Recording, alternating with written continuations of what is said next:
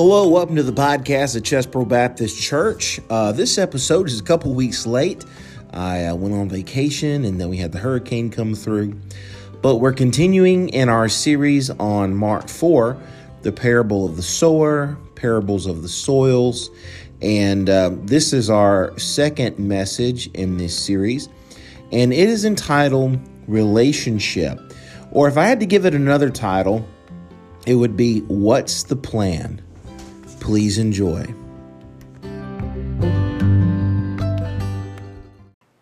Mark chapter 4. And uh, we've uh, started a series, a four week series. We started it last week.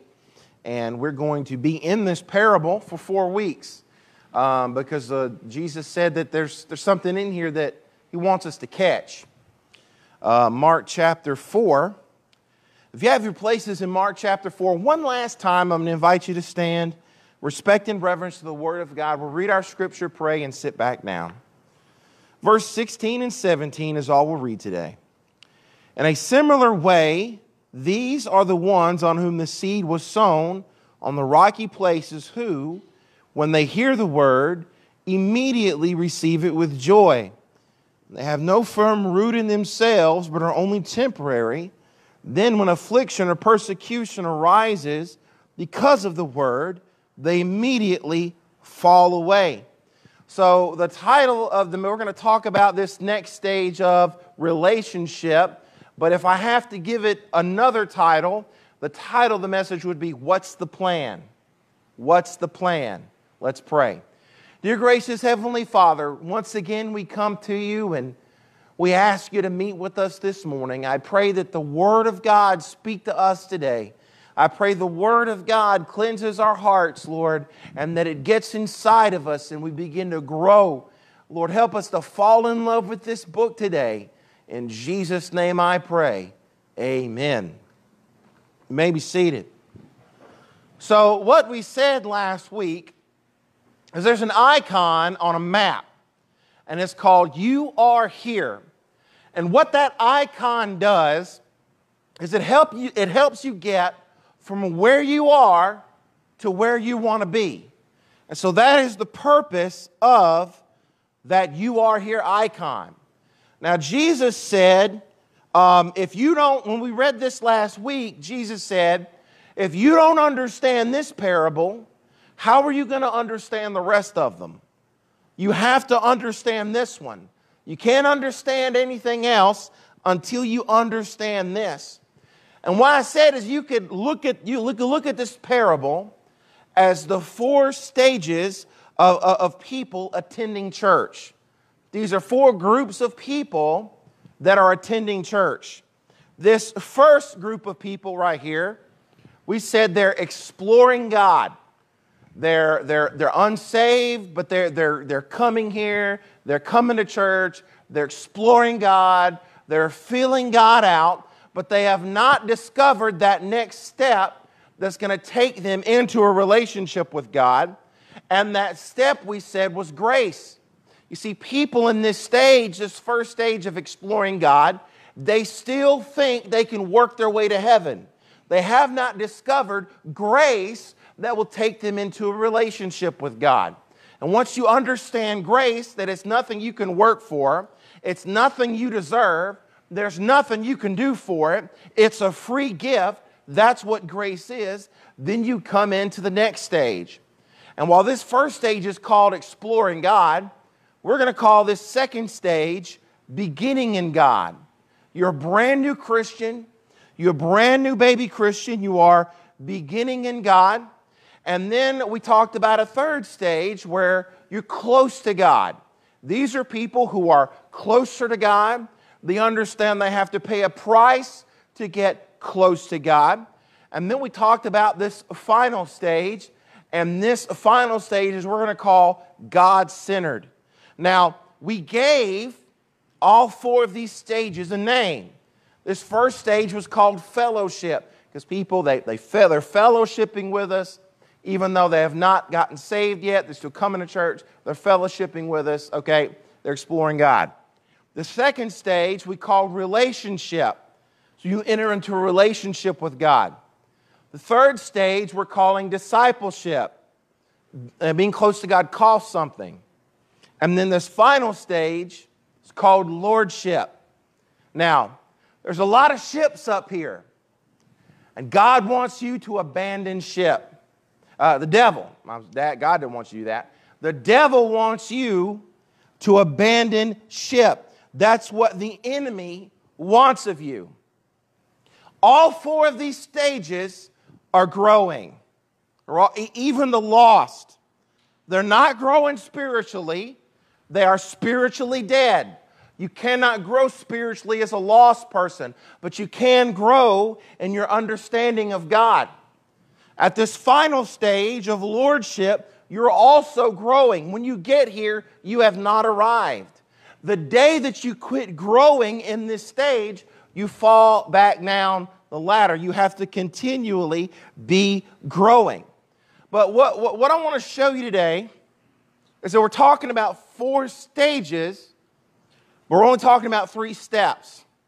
If you'll see, I've got four fingers here, but there's three gaps in between each finger. So we've got one, two, three. So we've got four stages and three steps. The three steps, the first one we, already talked about, that's grace. Now, once you get to relationship, what's going to take you to discipleship? That step is called God's Word. God's Word is what's going to take you here. So we've got grace, we've got God's Word, and then we've got this final step.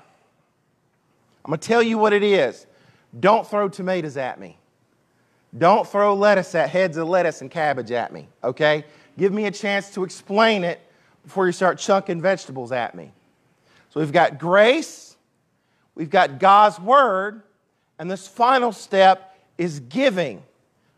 I'm not after your money. I promise you that. I'm not after your money. I, am not here trying to tell you you got to empty your pocketbook. That's not what it is. Finance is a part of it, but it's actually a very small part. When I say giving, I'm talking about giving your life to God. I'm talking about giving yourself wholly over to the family of God. So we've got grace, we've got God's word, and we've got giving. I want you to understand that uh, what we're talking about is overcoming an enemy. This whole parable, this whole process of our growth in God is about overcoming an enemy. The enemy attacks me and you by attacking the Word of God. That's how he attacks us. I said that's how he attacked Eve in the garden. He attacked the Word of God. That's how he attacked Jesus in the wilderness. He attacked using the Word of God. This is his MO. He attacks us by attacking the Word. In Mark chapter 4, it tells us that the enemy is trying to steal the Word. The enemy, enemy wants to persecute the Word. The enemy wants to choke the Word. But we need to accept the Word. So this is all about what, what did Jesus say the seed was? The Word of God. That's what the seed is. So remember, there are four stages on this map, four locations on this map, but there are three steps grace, God's Word, and giving. And to that, I want to read for you Revelation 12 11. It says, And they overcame him, who's him? The enemy. Okay, how did they overcome the enemy? Because of the blood of the Lamb, that's grace. Because of the word of their testimony, that's God's word. And they did not love their life even when faced with death. That's giving. So, we've got an enemy. We got to overcome him. How are we going to overcome him? The blood of the Lamb. That's grace. You do not get saved until you understand you can't earn it. It is grace. It is a free gift, for the wages of sin is death, but the gift of God is eternal life through Jesus Christ our Lord. It is a free gift. For by grace are we saved through faith, and that not of ourselves is the gift of God, not of works, lest any man should boast. It is a gift of grace. Then it says, because of the word of their testimony. Who, who was their testimony in? It was Jesus. And who is Jesus? Jesus is the Word of God. And what is the word of their testimony? It's the Word of God. And they did not love their life even when faced with death. In the end, they gave everything to the Father. They gave everything to God. They gave everything to Jesus. And if you want to be here in this lordship phase, we have to learn that. We have to learn to give everything to Him. Now, let's go back to our scripture, Mark 4 16 and 17. In a similar way, these are the ones on whom the seed was sown on rocky places, who, when they hear the word, immediately receive it with joy. They have no firm root in themselves, but are only temporary. Then, when affliction or persecution arises because of the word, then immediately they fall away. How many people have we seen in church over the years? They make a profession of faith, they start coming to church, thrown fire for God, but then um, they fall away. We, we see that a lot. Something happens, the, the, the job situation hap, uh, changes. They get mad at somebody over something, and instead of going to that person and working it, and working it out, they just quit. We see that their root is in their parents, so when they age out, they quit coming. Their root is in a Christian friend, and that doesn't last their root is in a pastor, and then the pastor leaves, or they get mad at the pastor over something he said, and, and, and, and, and then they leave. And, and it may seem like the tiniest bit of problem or crossword, and they just give up. And to me and you, it may seem like the tiniest, littlest of reasons. But Jesus explains to us here that there's something deeper going on. There's something deeper going on here. Christ reveals that to us. Christ reveals to us the real reason why they fell away. And the real reason why they fell away, it, it was persecution for the word's sake. In other words, their faith was tested and they failed the test. Their faith was tested and they failed the test. Now, once again, uh, you know, is this parable mostly just about lost people? I, I, I, I don't think so. Listen, I'm not saying that the parable of the sower doesn't apply to evangelism, but for far too long, Christians have looked at this parable and said, oh, well, these first three are just about the lost, and I know I'm saved, so I'm not in these first three. I'm in this last group down here, so I'm already here because I'm saved. These other three stages, they don't apply to me, and so much of it does. And for far too long, Christians have ignored this parable because they think that it does not apply to them. What is this parable about? This parable is about how each person reacts to the word. That's what this parable is about. Do lost people do this stuff? Yes. But guess what? Saved people do it too. This is about how we react to the word. And for Christians, these are four levels of our growth as a Christian. These are, these are our levels of growth. In fact, in fact, at the end of verse 17, what it says about this second group, it says this second group fell away. Did you know that there's another group of people that Jesus said would fall away? He even said it in this same book. In Mark, Jesus told us of another group of people who would fall away. Let me read you the verse. Mark 14, 27. Jesus is about to tell us about another group of people who fall away. And Jesus said to them, Who is them? The apostles. Jesus said to them, You will all fall away. Peter looked at Jesus and said, Man, I ain't going to fall away. I'm not doing that. And then Jesus looked at Peter and said, Before the rooster crows this morning, you'll deny me three times. And he did. In John chapter 21, we see the disciples, they went back to commercial fishing. They had not been commercial fishing since before Jesus called them. They may have fished personally for food, but they had not done commercial fishing. They went back to commercial fishing because they had experienced persecution and they were depressed and they fell away and they went out there and, and, and they started commercial fishing again, going back to the old life. And Jesus had to show up on the shore and Jesus had to, had to call them back because they had fell away. Let me tell you something, Christian. If the apostles can fall away, then me and you can too. If the apostles can fall away, then me and you as well can fall away. Don't worry. Peter eventually matured to a different place. Peter got to the point where he was beaten and he was thrown in prison, and it didn't stifle him, and it didn't slow him down, and it didn't stop him. And as soon as he got out of prison, he started right back preaching, but he got to the point where persecution didn't bother him. In fact, Peter said in 1 Peter 4, verse 12, Beloved, do not be surprised at the fiery ordeal among you, which comes upon you for your testing, as though some strange thing were happening to you.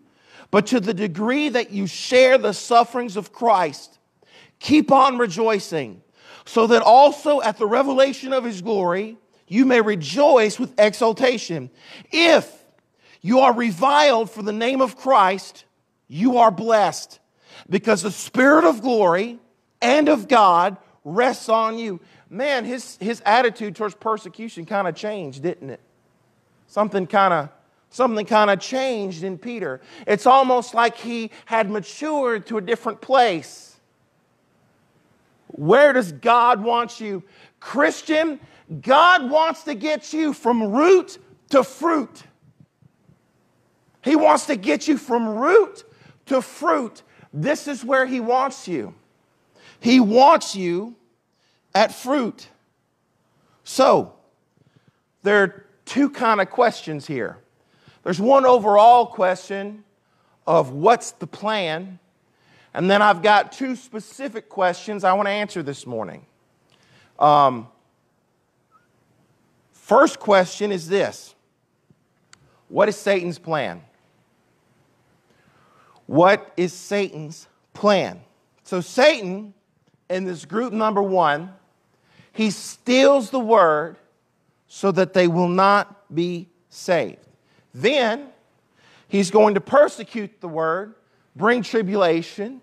Then he's going to choke the word through the deceitfulness of riches and the cares of this world. And like I said, the, the, the battle's always against the word. Look at Mark 4 4. As he was sowing, some seed fell beside the road, and the birds came and ate it up. So the birds came. Well, brother, Brett, don't, Brett, don't you understand that when the Bible says birds, it just means birds? It just means birds, Brett. Why you got to read anything into it? Really, it just means birds. Well, you know, they asked Jesus to explain this parable. And what did he say about the birds in verse 15? These are the ones who are beside the road where the word is sown, and when they hear, immediately Satan comes and takes away the word which has been sown in them. Look, we talked about this last week. It, it, it, it floored me when I realized that Satan had the ability to steal the word of God out of somebody's heart. That's amazing to me. And if Jesus hadn't have said it, if it hadn't been in the Bible, I wouldn't have believed it. But it's in there, and Jesus is the one that said it. It's in the red, the red letters, okay? Satan has the ability to steal the word out of somebody's heart. But did you know that there's a verse in the Bible that will actually help me and you and, and prevent Satan from doing that? I'll, I'll get to that a little later. But when Jesus says this, he says, the birds of the air. Okay, so we all know that Jesus spoke in parables. Jesus spoke this parabolic language. Follow me, I don't want to lose you. This parabolic, symbolic language that the Bible speaks. The, the Bible is a literal book, but the Bible is also a symbolic book. And the Bible will tell you when it's being symbolic. We just spent the last 10 months going through the book of Revelation, and it was a wonderful study. Uh, in two weeks, we're going to start a new study. We're going to go through the book of James on Wednesday nights. We're going to go expo- expositionally, verse by verse, through the book of James. We'll start that in two weeks. But after going through Revelation for almost a year, what we can tell you is the Bible uses symbolic language. The Bible uses this parabolic language. If the Bible, if the Bible, if Satan can convince us that the Bible doesn't apply to us, if he can convince us that most of the Bible doesn't apply to us, then he can keep us from growing. If he can convince you this most of this book is not to you, it's not for you, and it can't help you, then he can keep you from growing. That's his plan. Okay? But what I think in this parable that Jesus says, if you don't understand this, you're not going to understand the rest of them. I think Jesus is showing us something in this parable that will help us study our Bible better. If you want to get from relationship to discipleship, you have got to fall in love with this book. You have to. God's word is the only way to do it. And I think Jesus is showing us something here that will help us study our Bibles better. Okay, so Jesus spoke in parables. Everybody agreed? Now, in John 5 19, he says this Truly, truly, I say to you, the Son can do nothing of himself unless he sees the Father doing. For whatever the Father does, these things the Son also does in the same way. So if Jesus did it, his Father did it. And if Jesus does it one way, the Father did it the same way. The Father does what Jesus does, and, and, and, and, Jesus does the same thing the Father does in the same way. Okay, so if, if Jesus speaks in this parabolic language, when did the Father speak it? In the Old Testament. In, in, in the Old Testament. Listen, the Old Testament is true, but the Old Testament is also symbolic. Psalm 78 2 I will open my mouth in a parable. Let me give you an example. Let me read for you Ezekiel 30 21. Okay, it says, Son of man, I have broken the arm of Pharaoh, king of Egypt. Now, did you know that we have no evidence in this book or any other book that God physically broke the arm of Pharaoh, king of Egypt? There's, there's no evidence of that. We, we see nowhere where Pharaoh's arm was literally broken, like Moses grabbed his arm and put it behind his back. If you don't let my people go and broke his arm, that didn't happen. Okay? But, but the thing is, is that, that this is symbolic language. This is parabolic language. His arm didn't literally get broken. He's speaking symbolically right here. You see, the arm is a picture of strength and a picture of power. So when he's saying, I broke his arm, he's saying, I broke his strength, I broke his power. And look, the Bible does this a lot, actually. Did you know that this is a really, really Jewish book? Do you know that?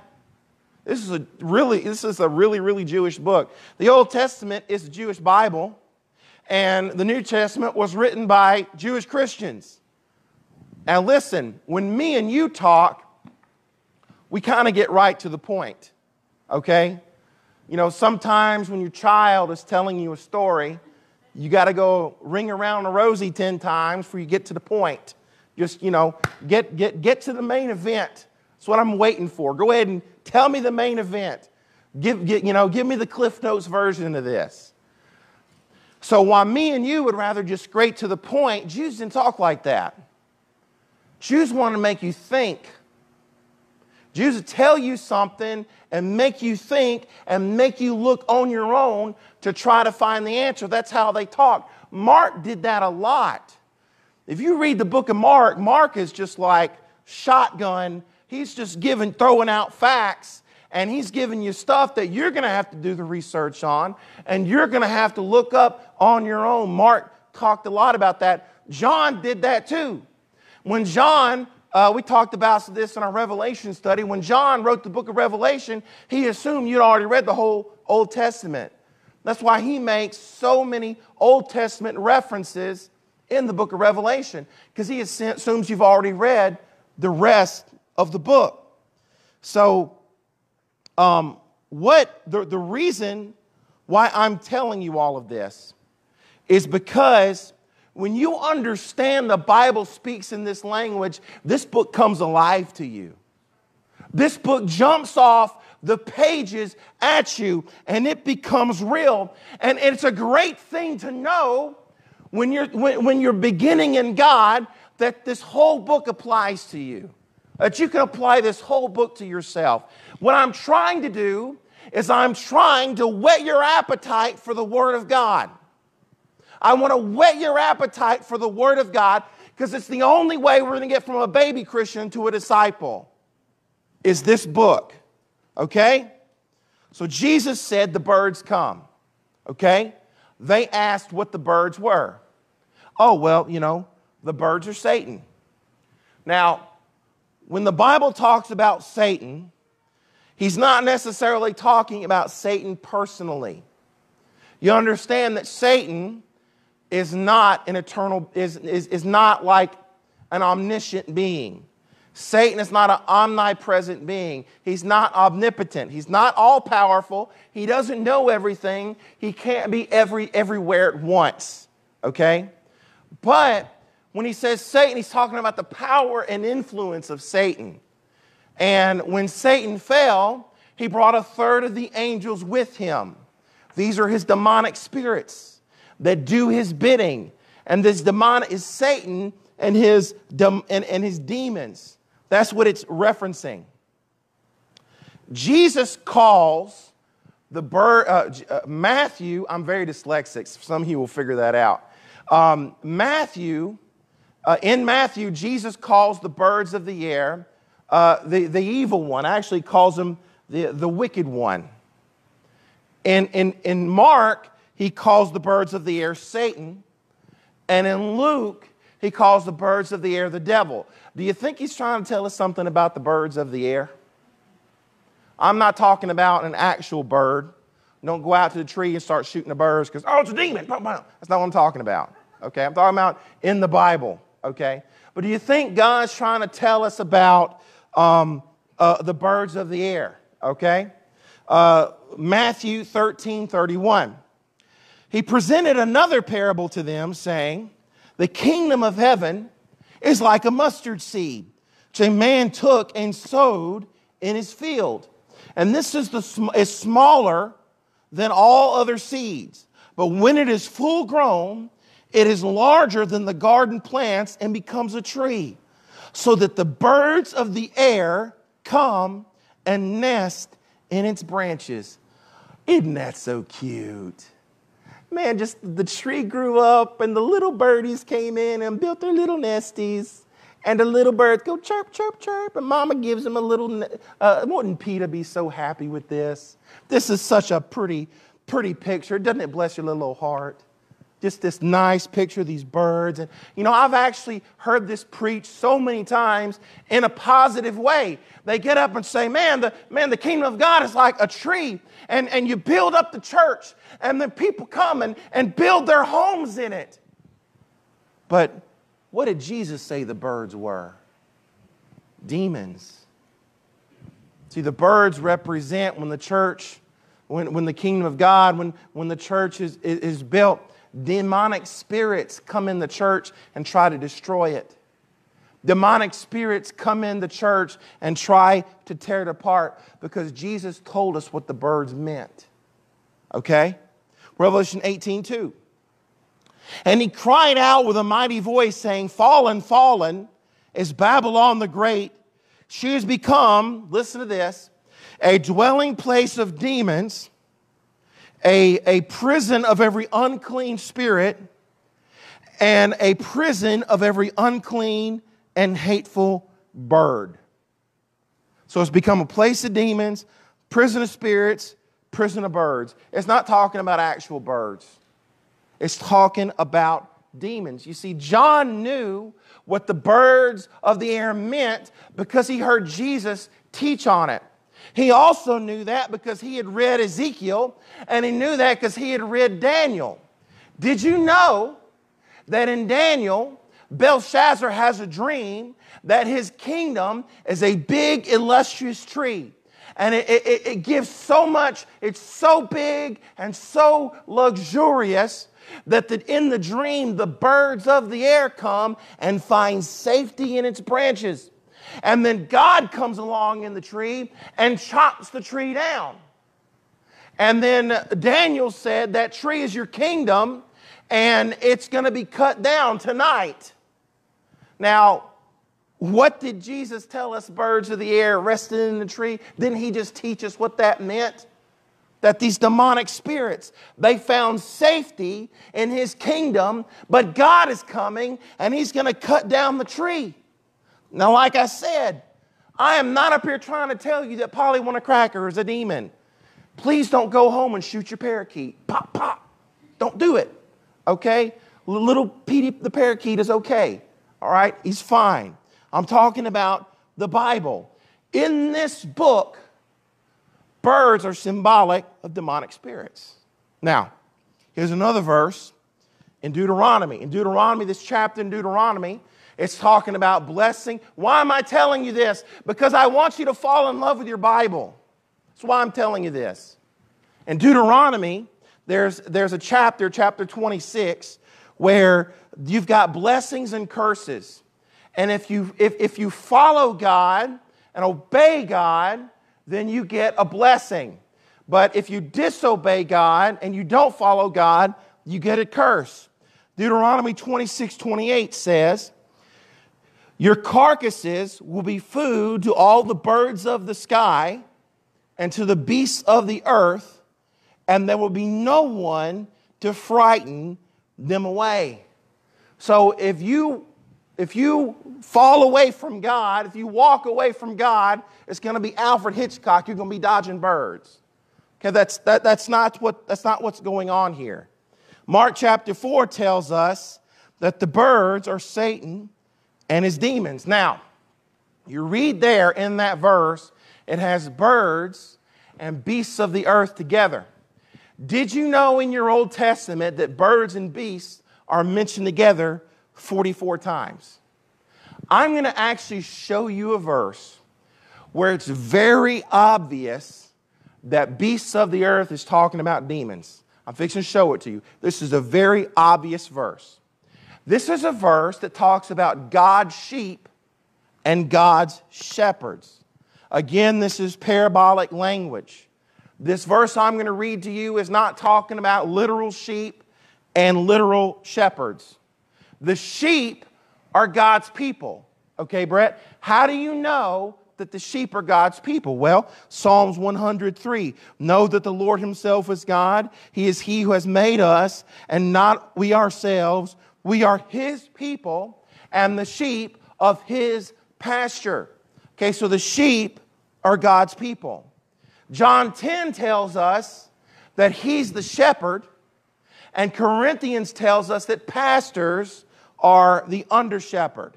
Okay? So, what this verse that I'm going to read you is talking about is talking about God's people and pastors. Now, listen to what happens when pastors don't feed the sheep.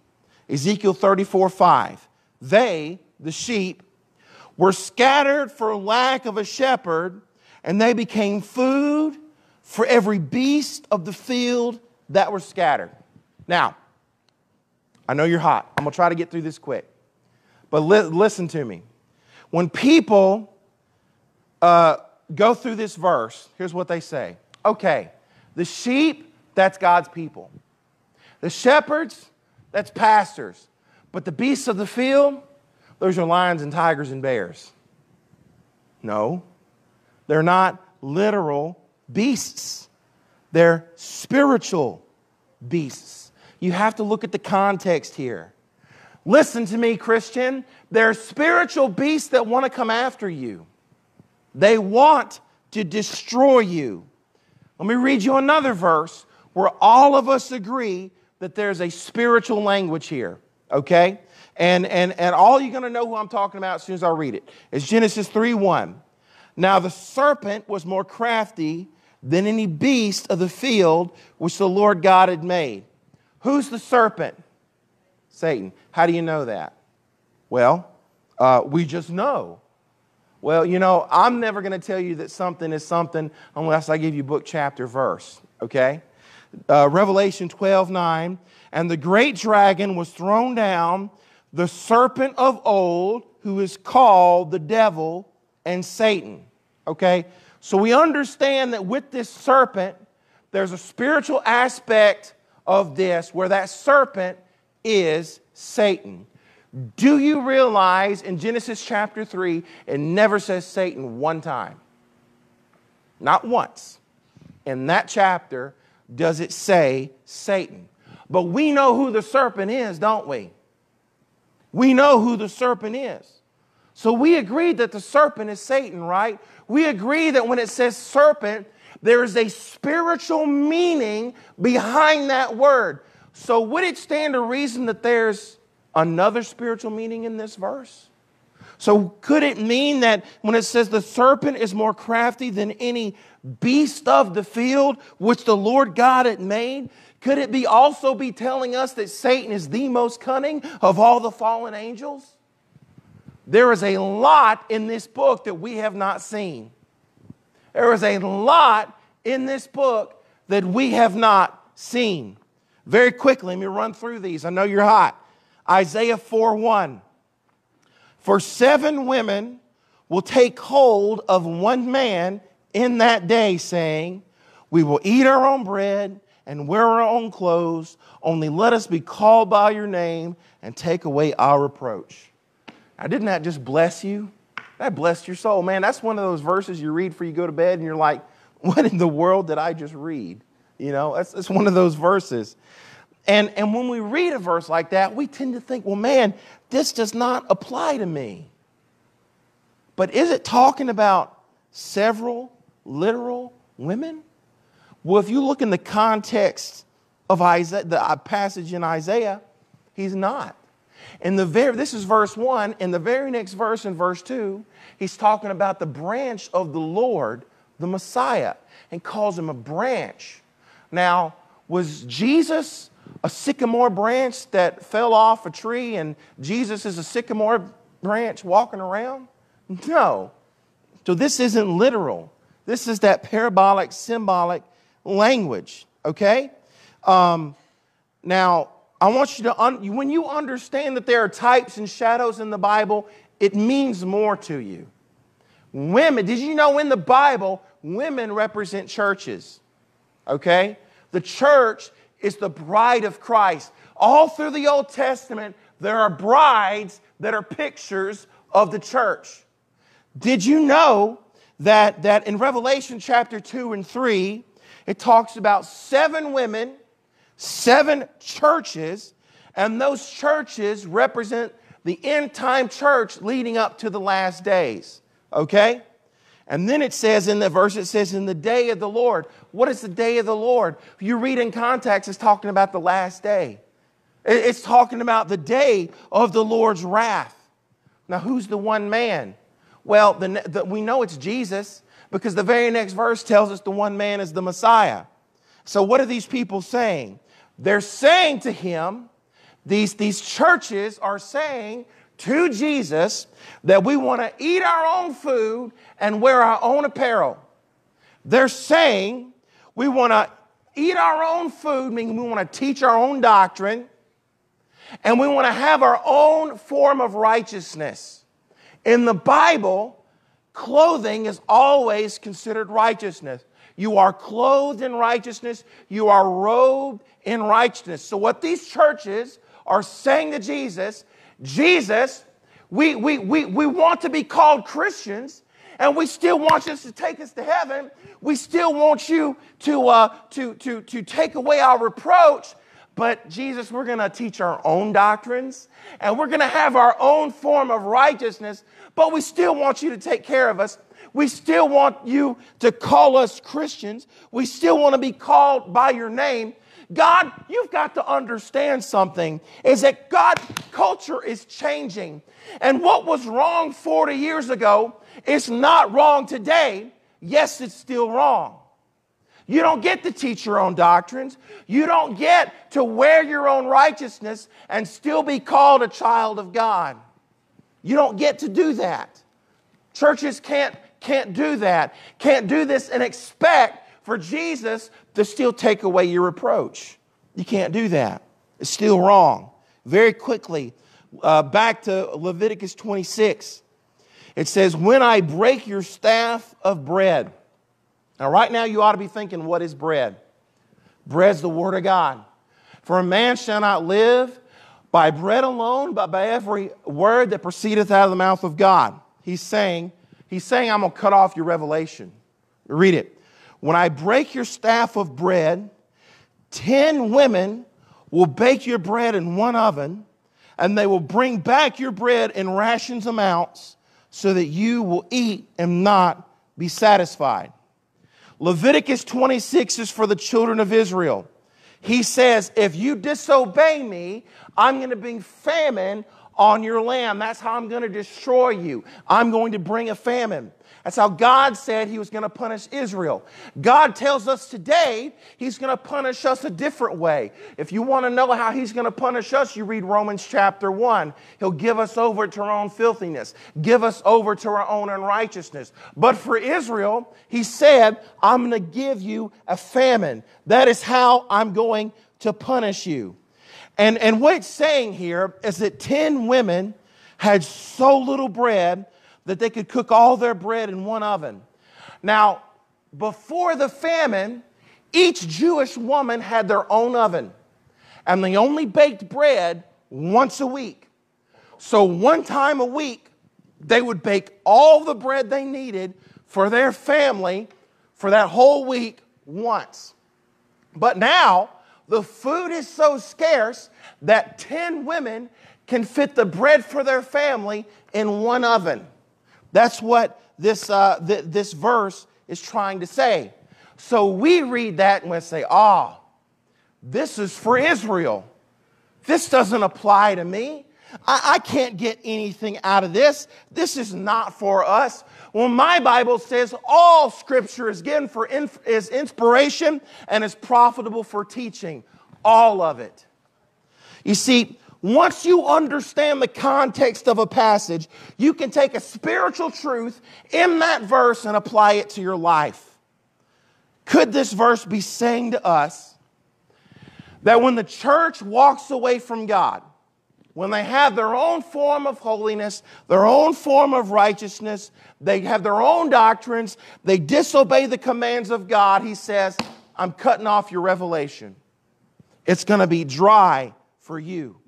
Now, this number 10 in context, it means many. Okay, so what's to happen is lots of different churches are to prepare your Bible lessons in one oven. In one oven. And, and, and all your bread is to come from one place.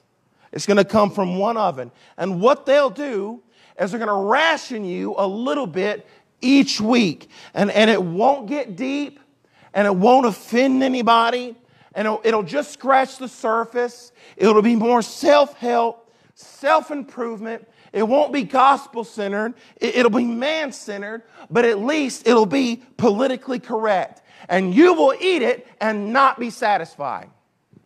That's good preaching right there. You will eat it and not be satisfied. You ever been in a church like that? I got my booklet that they gave me. Let me open it up. Oh, I get three scriptures this week. I get three verses this week. That's what I get. Or you're in a church and the lead pastor gets up and maybe he's got a bunch of satellite churches that are watching a screen, and he reads one verse in the scripture, and then he goes on for the next 30 minutes because how dare he go over 30 minutes? That's our attention span because that's how long sitcoms are. At least that's what they tell us, okay? 20 minutes if you take into consideration commercials, okay? But, uh, but you know, he goes on for the next few minutes and, and, and, and he reads one verse, but then he gives you a do it yourself, self improvement lecture that the atheist that's sitting in the church stands up afterwards and say, that's why I love coming to this church. I don't believe in God, but I get so much out of this that helps me be a better person. Meanwhile, the Christians are starving for the Word of God. They're starving for it. They're not satisfied. Satan's plan is for, is for to starve you from the Word of God. That's his plan. He steals it, he persecutes it, he chokes it, he wants to starve you for the Word of God. And when people get to this first stage of relationship, they get to the stage of, of a baby Christian, and, and, and, and the problem is, is they neglect to develop a taste, to develop a hunger, to develop a desire, to develop a thirst for the Word of God. That's what they neglect. So the Bible becomes boring to you, and you don't take in enough Bible. You're not interested in the Bible. And then Satan comes along and persecutes you, and you don't have enough of the Word of God in you to stand up to that because your faith's not strong enough. That is Satan's plan. If he starves you from this book, you are too weak to fight. You do not have strong enough faith. The only way you can strengthen your faith is through this book. His plan is to starve you of the Word of God. Okay? So, what's God's plan? Satan's plan is to keep us away from the book. What is God's plan? To see God's plan, you read Mark 4:20, which says, "And those are the ones on whom the seed was sown on the good soil." And they hear the word and accept it and bear fruit 30, 60, and 100 fold. God's plan for you is to bear fruit, root to fruit. The fruits of the, He wants you to experience the fruits of the Spirit. He wants you to win people to Jesus Christ. He wants you to be a testimony for Him. He wants you to spread the gospel. He wants you to live in contentment and joy throughout your life. That is the fruit that He wants for you. Now, I want you to notice in this last phrase, phase, some people had a little fruit, some people had a lot of fruit. Some people had 30, 60, 100. What's God's plans for you? He doesn't just want you to have fruit. He wants you to have a lot of fruit. Now, some people are just going to have a little but He wants you to have a lot. He wants you to have a lot of fruit. But that only happens if you accept the word. Now, listen, I do not miss being in school. I miss my buddies, I miss hanging out with my friends, but I do not miss schoolwork. No, indeed. Um, I used to hate writing papers, hated it. Now I got a job where I write papers all the time. God's funny like that. But, uh, but you see, so, you know, I, I, I don't miss schoolwork, but really, if you look at these stages of growth, this is a lot like school. This first stage is like daycare. You don't retain a lot of what you have yet here. What they're trying to do is they're trying to get you ready and mature you so you can get ready for school. So once you mature and grow here, then you enter into this relationship stage, this that you enter into school. And, and this, this beginning in God is a lot like grade school. It's a lot like kindergarten. And in kindergarten, I don't remember the teacher ever tell Miss Lumen was my kindergarten teacher. I don't remember Miss Lumen ever coming and telling me, Brett, when you go home, I want you to color me three pictures, take a 15 minute nap, and see me in the morning. No, here you did all of your work in class. You can take a lot of it home. You did all of your work in class, beginning in God. Next, close, this next stage, close to God, this is like high school. In high school, you had to do some work outside of class. You didn't do it all in the classroom. You had to take some home. Okay? Um, if, if, if you want to get close to God, you've got to start doing some work on your own. You've got to start doing some work on your own. You're going to have to do some work outside of class. This last stage is like college. And what do the professors say in college? They say, I don't care if you come or not. I don't care if you study, waste your money if you want to. It's not on me to get you to study the material. It's not on me to get you to pass the test. It's on you. And if you're going to grow in God, what you've got to understand is that the responsibility is on us. Listen to me. One hour of church a week is not enough for you to grow in God. It's not enough for you to grow in God. You're going to have to read your Bible on your own. You're going to have to, uh, you're going to, have to uh, find a Bible study on your own. You're going to have to follow a devotional book on your own. You're going to have to listen to preaching going down the road on the radio or on your phone on your own. Those are things that you're going to have to do on your own. You're going to have to do work outside the class. Now, Psalm 19, 119, is a psalm that talks about your precepts, your statutes, your commandments, your laws.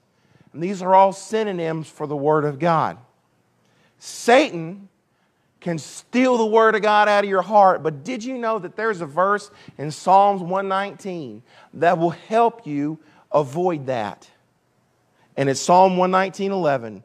Your word have I hidden in my heart that I might not sin against God. Remember, when persecution, persecution arose, they stumbled. Well, how do I fix that? How do I keep Satan from stealing the word and choking the word and persecuting the word and stealing it away from me? How do I do that? Well, there's a scripture word for it. It's called meditate. But there's another word that helps us understand that scripture word, and that is the word memorize. It's the word memorize. Some of the best scripture on hiding the word of God in your heart is Psalms 1. Blessed is the man that walketh not in the counsel of the ungodly, nor standeth in the way of sinners, nor sitteth in the seat of the scornful, but his delight is in the law of the Lord. And in his law doth he meditate day and night. And he shall be like a tree planted by the rivers of water, his leaf also shall not wither. Another good scripture on this is, is Joshua 1 8. This book of the law shall not depart out of thy mouth, but thou shalt meditate therein day and night, that thou mayest observe to do according to all that is written therein. For then thou shalt make thy way prosperous, and then thou shalt have good success. Meditate on the Word of God. Memorize the Word of God. Listen, when I was beginning in God, what helped me more than anything else in this stage was memorizing this book was getting as much of it in my heart as I could. Listen, Christian, baby Christian, you find you an easy to read translation of the Bible and you fall in love with that book. You do it. Or that persecution is going to come up one day and you're going to fall away. And if the apostles can fall away, me and you can fall away today. The young believer was discouraged in his attempts to read and study and memorize and remember the word. And he, he said, You know what? No matter how much I read, I, I, I, never remember the Bible. It's just, it's no use. I always forget what I read. So a wise pastor said, Look, take heart. When you pour water over a sieve, you're never going to retain much of it, but at least you'll have a clean sieve. Now, listen to me. The only way to keep a broken vessel full is to never turn the faucet off. Me and you are the broken vessel. And the only way we will ever stay full is to never turn the faucet off. This is the faucet. Grace gets me a relationship with God. But what gets me discipleship is God's Word.